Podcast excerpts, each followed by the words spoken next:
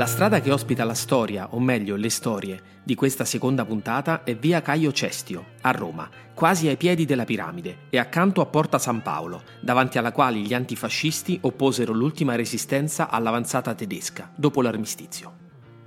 In questa via giace il cimitero acattolico di Roma, conosciuto anche come cimitero degli inglesi o dei protestanti, o anche cimitero del testaccio o degli artisti e dei poeti. Già solo questo nome promette storie avvincenti. Ed è una storia particolare e direi certamente romantica, quella di questo piccolo cimitero nel quartiere Testaccio. Sono sepolti qui, per esempio, Antonio Gramsci, Carlo Emilio Gadda e recentemente Andrea Camilleri, ma anche due illustri poeti romantici inglesi del 1800, John Keats e Percy Bysshe Shelley, le cui storie, e come sono giunti a Roma, sono curioso di raccontare. Attenzione a non sbagliare, Proprio lì davanti c'è un altro piccolo cimitero straniero, ma è il cimitero di guerra di Roma, dove sono sepolti i soldati del Commonwealth uccisi sul territorio durante la Seconda Guerra Mondiale. Ma questa è un'altra storia.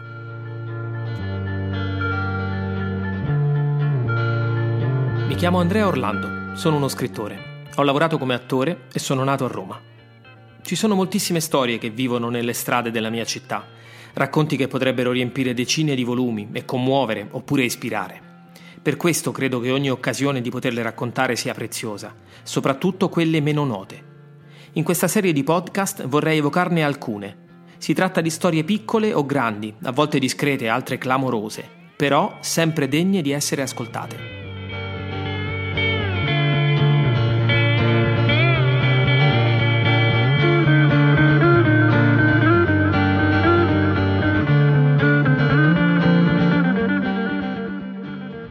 Cimitero A cattolico di Roma risale al 1716, quando lo Stato pontificio vietava la sepoltura di non cattolici in terreno consacrato.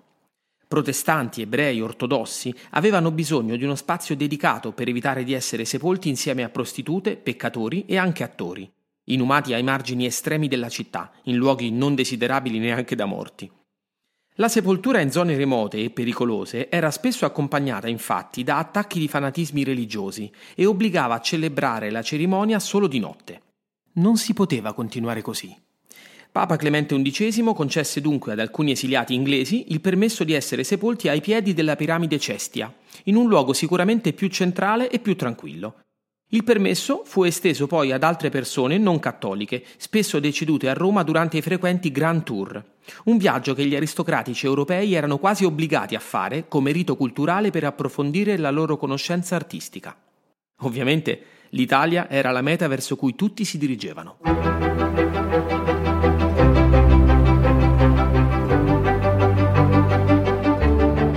La zona scelta dai signori non cattolici per la loro sepoltura era nell'agro romano, chiamata i Prati del Popolo Romano.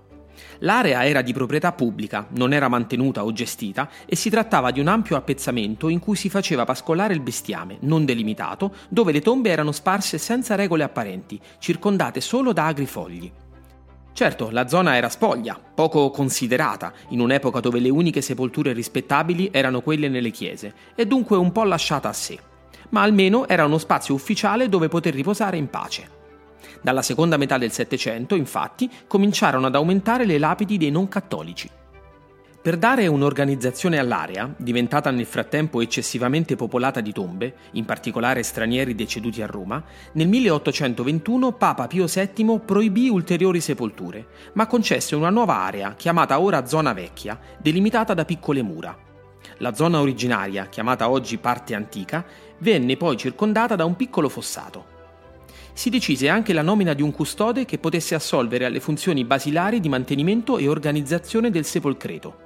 Infine, nel 1894, l'ambasciata di Germania acquistò una nuova area per espandere il cimitero.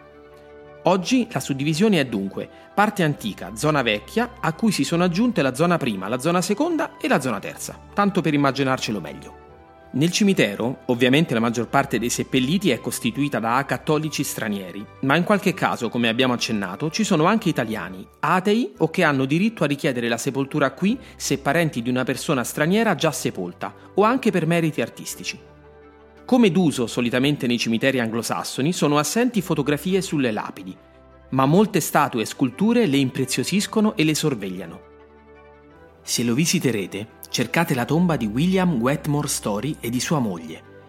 Fu uno scultore americano che visse a Roma e la statua che fece per lei, l'Angelo del Dolore, è uno struggente capolavoro che abbraccia la tomba dove entrambi giacciono insieme al figlio.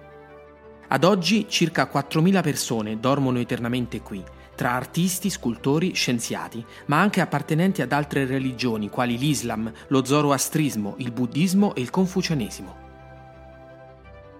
Passeggiando all'ombra della piramide e dei cipressi, tra le lapidi, probabilmente saremmo accompagnati da qualche gatto della colonia del cimitero.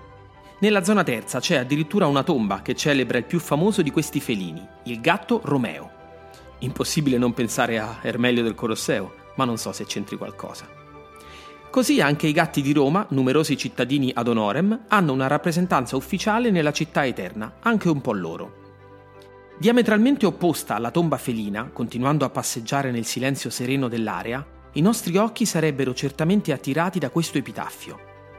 Questa tomba contiene i resti mortali di un giovane poeta inglese che sul letto di morte, nell'amarezza del suo cuore, di fronte al potere maligno dei suoi nemici, volle che fossero incise queste parole sulla sua lapide. Qui giace uno il cui nome fu scritto nell'acqua.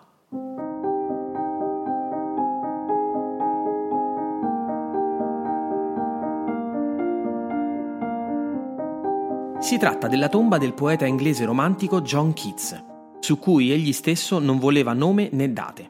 Aveva solo 25 anni.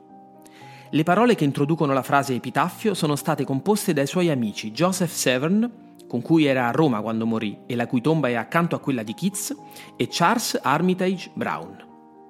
Londinese di umili origini, Keats rimase orfano a 15 anni Venne affidato dalla nonna a due tutori che lo fecero studiare e lavorare presso un farmacista e chirurgo, con cui però non si troverà a suo agio.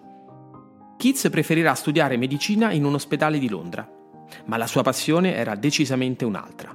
A 21 anni abbandonò gli studi per dedicarsi anima e corpo alla poesia. Si circondò di amici fedeli che comprendessero e condividessero la sua passione, tra cui Percy Bysshe Shelley, l'altro nome di questa storia.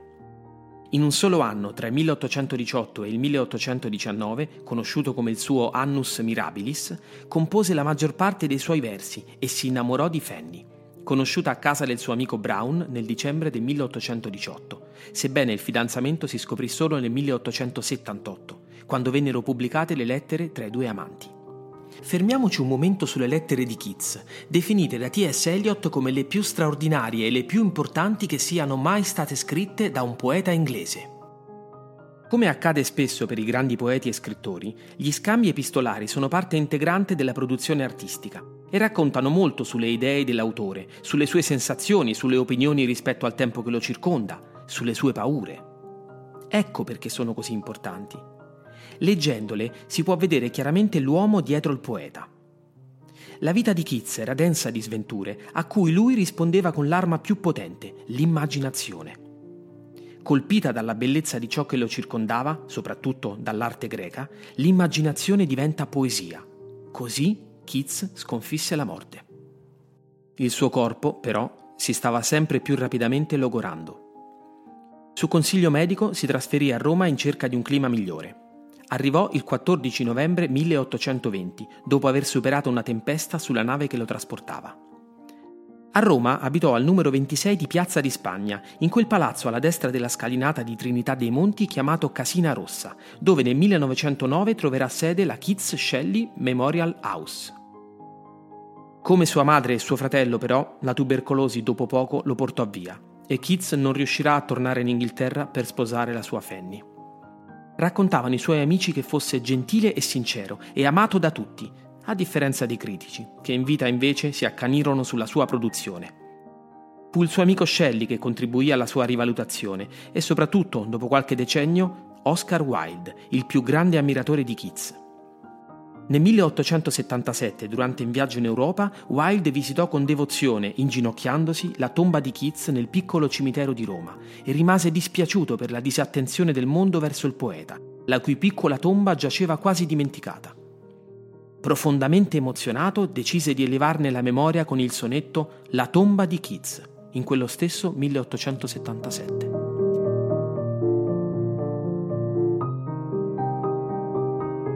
Molto più avventurosa, errabonda, romantica in senso classico fu la vita di Percy Bysshe Shelley, l'amico di Keats sepolto anch'egli nel cimitero acattolico di Roma.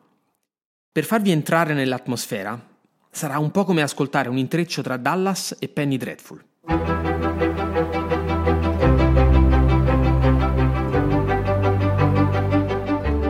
Nato da una famiglia influente e nobile del Sussex, Shelley il Folle, come era soprannominato, venne ammesso all'Università di Oxford, ma naturalmente era insofferente alle regole e venne espulso dopo aver scritto un opuscolo intitolato La necessità dell'ateismo.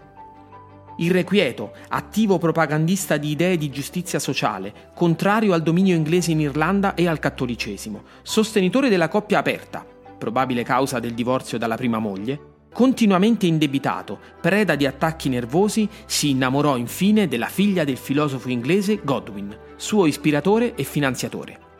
La figlia si chiamava Mary e sarà la Mary Shelley di Frankenstein.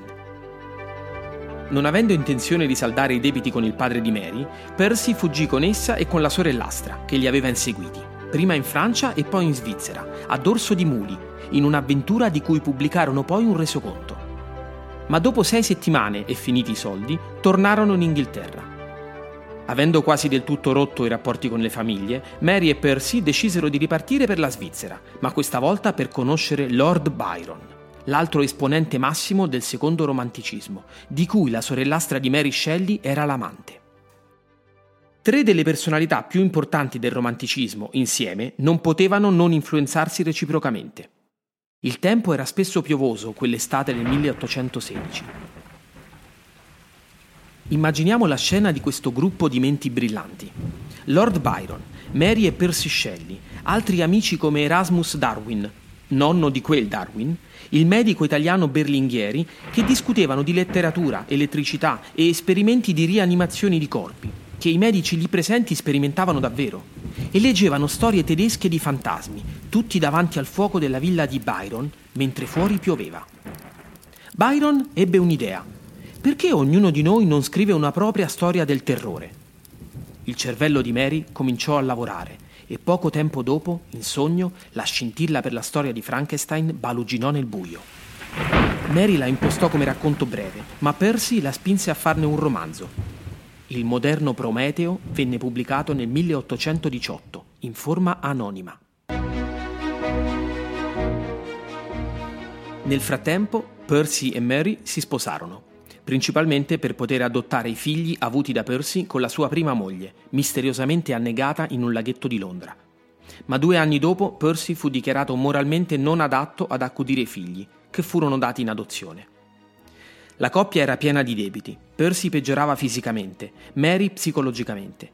Decisero così di partire per l'Italia, una meta, come abbiamo accennato, molto di moda in quel periodo nell'ambiente poetico e dal clima sicuramente migliore di Londra. Insieme a loro i due figli di Mary e Percy, William di tre anni e Clara di un anno. Fu un viaggio lungo e ricco di stimoli e sia Mary che Percy scrissero tanto, incontrarono amici, ma la salute di entrambi peggiorava e la cattiva sorte sembrava seguirli. I due figli morirono di dissenteria e malaria, ma il viaggio continuò e i coniugi visitarono le principali città italiane, tra cui Firenze, dove Mary diede alla luce un altro bambino, e Roma, dove passarono del tempo con il morente amico Keats, per raggiungere poi Napoli. Qui Percy e Mary adottarono una bambina, che i domestici della coppia accusarono essere in realtà la figlia della sorellastra di Mary, Claire. Che fosse vero, o che come alcuni ipotizzarono fosse la figlia di Percy e Claire, o di Percy e la domestica, o dei domestici, o che non fosse figlia di nessuno di loro, purtroppo la piccola l'anno dopo morì misteriosamente. La coppia, tuttavia, continuò il viaggio e si diresse, assieme a Claire, a Villa Magni, sul Golfo della Spezia, quello che sarà poi chiamato il Golfo dei Poeti, per la frequente presenza nei secoli di artisti, poeti e letterati. La baia era perfetta per delle gite sulla barca Ariel, progettata apposta per Percy. Fu proprio durante una di queste che venne sorpreso da una tempesta, morendo al largo di La Spezia. Il suo corpo venne ritrovato sulle coste di Viareggio e cremato sulla stessa spiaggia. Nella sua tasca una copia delle poesie del suo amico Keats. Si dice che il cuore di Percy sopravvisse praticamente intatto alla cremazione e che Mary lo tenne con sé.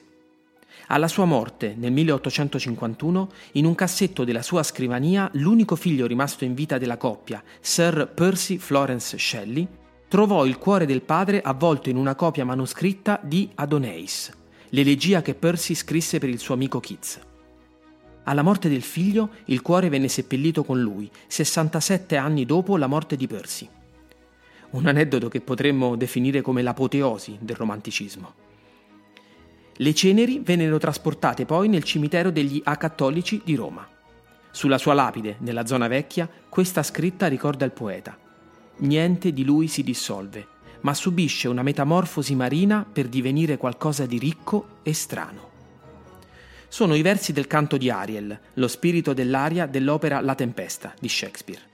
Ariel, come il nome della sua barca, trascinata dalla tempesta che lo dissolverà ricongiungendolo con un Dio che non è cattolico, ma che è tutt'uno bellissimo di natura e uomo.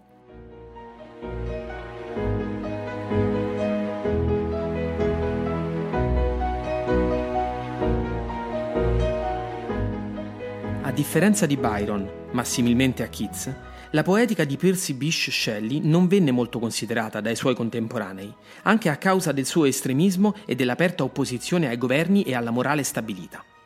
Difensore del vegetarianismo, teorico di proteste non violente, a cui si ispirò anche Gandhi, anarchico pacifista, letto da Marx, precursore dei poeti ribelli e della Beat Generation, il cimitero non poteva avere personaggio più chiacchierato nella vita e nella morte.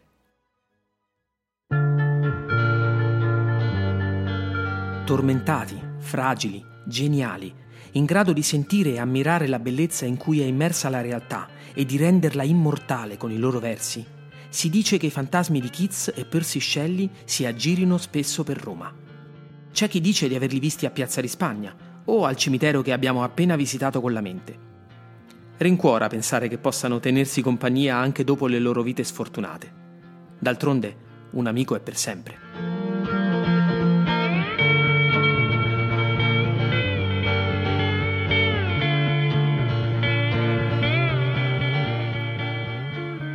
Sono Andrea Orlando e vi aspetto per la prossima puntata di Strade Narranti. Strade Narranti è un podcast originale a cura di Andrea Orlando e Valentina Punzo, ideato, scritto e condotto da Andrea Orlando, regia e post-produzione audio Valentina Punzo, grafica Cesco Rossi.